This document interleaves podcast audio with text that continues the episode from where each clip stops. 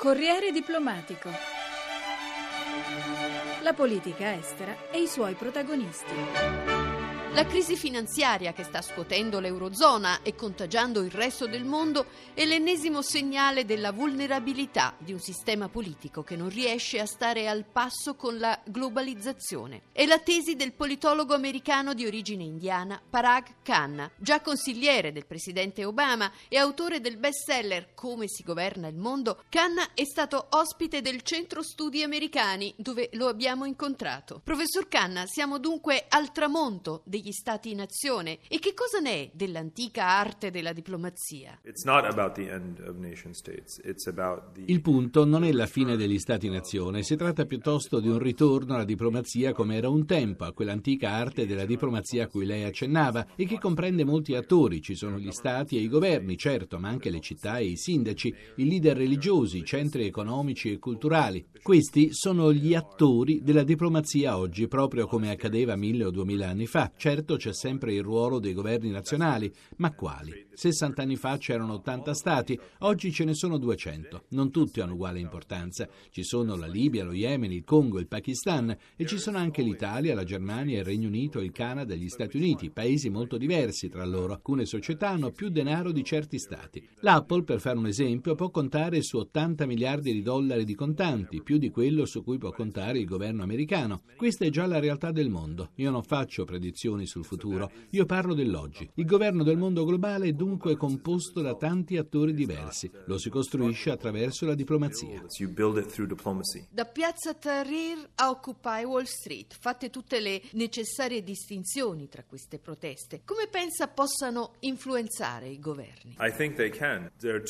Sono convinto che possano esercitare la loro influenza. Ci sono due punti importanti da sottolineare. La prima è che questi movimenti nascono in paesi democratici democratici e in paesi non democratici. Quando pensiamo a proteste di massa, pensiamo all'Ucraina, all'Egitto, alla Siria, ma che dire di quello che accade a New Delhi, a Tel Aviv, a Londra, a New York? Questo è un campanello d'allarme che deve scuotere tutti noi. Non parliamo di proteste indirizzate solo contro le dittature. La gente protesta perché vuole contare, è frustrata, stanca perché non ha assistito ad alcuna riforma politica degna di questo nome. Anche i governi democratici hanno fallito nella capacità di intercettare questi bisogni della popolazione, al pari dei governi autoritari. Quindi qual è il significato più profondo di queste proteste? Dopo i fallimenti collezionati finora, i governi devono rivolgersi ai cittadini, dare loro risposte concrete in materia di lavoro, stato sociale, scuole. Insomma, i leader vengono giudicati sulla base di criteri molto concreti. Non possono più trincerarsi dietro pensieri del tipo ok, la gente ci ha votato, quindi ora siamo al sicuro. E a me questo pare un grande risultato. Stiamo assistendo al declino degli Stati Uniti e sarà la Cina a raccogliere lo scettro del primato americano?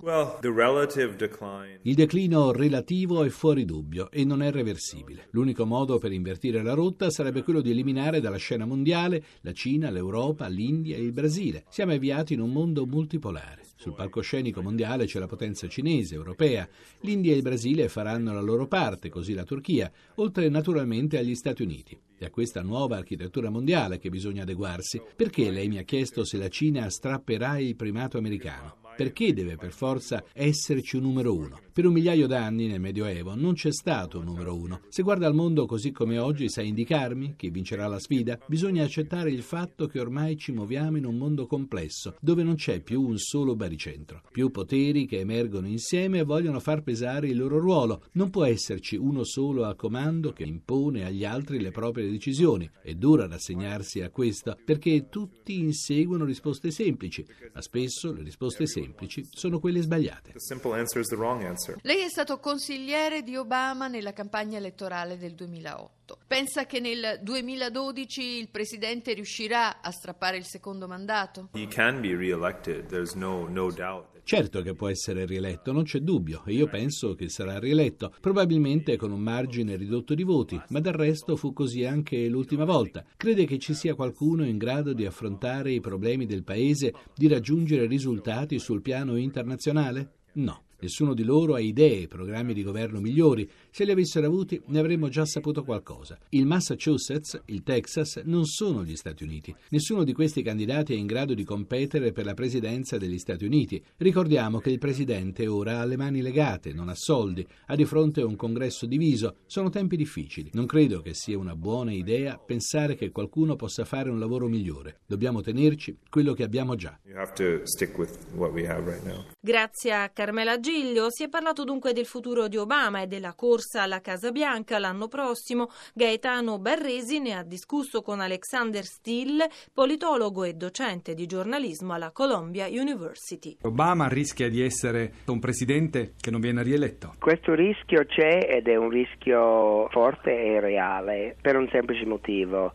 è molto difficile per un presidente in carico di essere rieletto quando l'economia va male, quando il tasso di disoccupazione è il 9%, significa che quasi automaticamente a torto o a ragione la popolazione darà torto a chi è presidente per l'andamento dell'economia. Obama ha ereditato una situazione economica difficilissima, ma è anche vero che mentre ha stabilizzato i mercati finanziari, non siamo nella caduta libera che era il paese nel gennaio 2009, d'altra parte non c'è stata la crescita e la ripresa promessa e quindi pagherà sicuramente un prezzo molto alto per questo. D'altra parte ehm, c'è un fatto altrettanto eh, preoccupante a mio avviso che c'è una situazione di polarizzazione del paese per cui i repubblicani si spostano sempre più a destra, per cui i candidati che sono in pista sarebbero stati considerati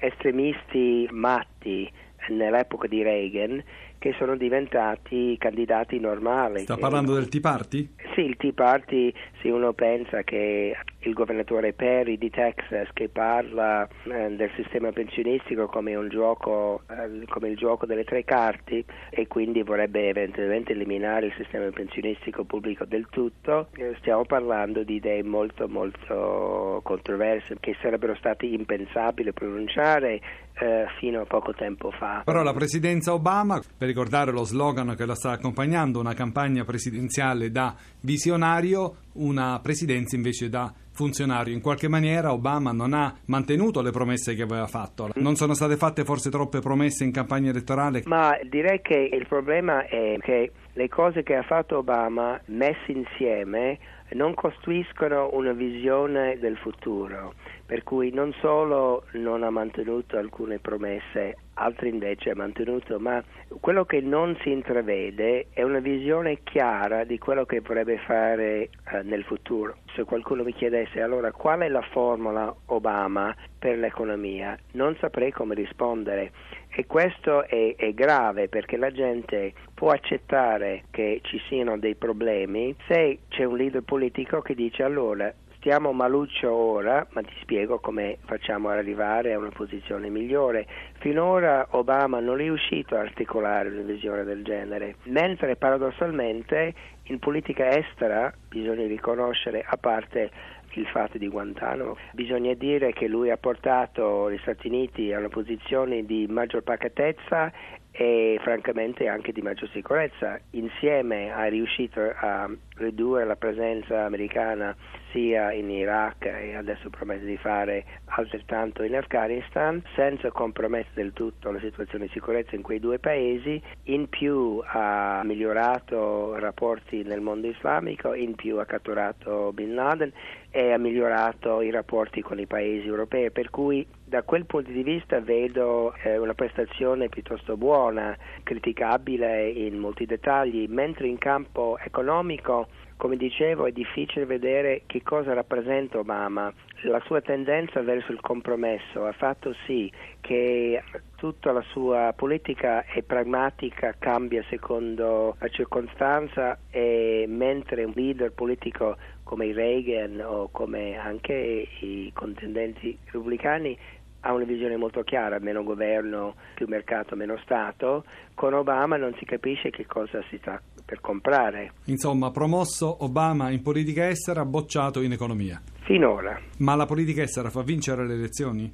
In genere no, è questo per uh, il motivo per cui Obama è in grande difficoltà. Contano i, i democratici, eh, contano troppo secondo me sulla debolezza dei candidati repubblicani, che è un grande errore perché in genere queste elezioni eh, diventano referendum sui presidenti, uh, ma con il rischio che il paese potrebbe eleggere una persona poco poco preparata se uno pensa a uno come il governatore Perry che farebbe fatica a trovare Afghanistan o Iraq su una pianta del mondo, eh, stiamo per fare un grande salto nel buio con eh, persone del genere.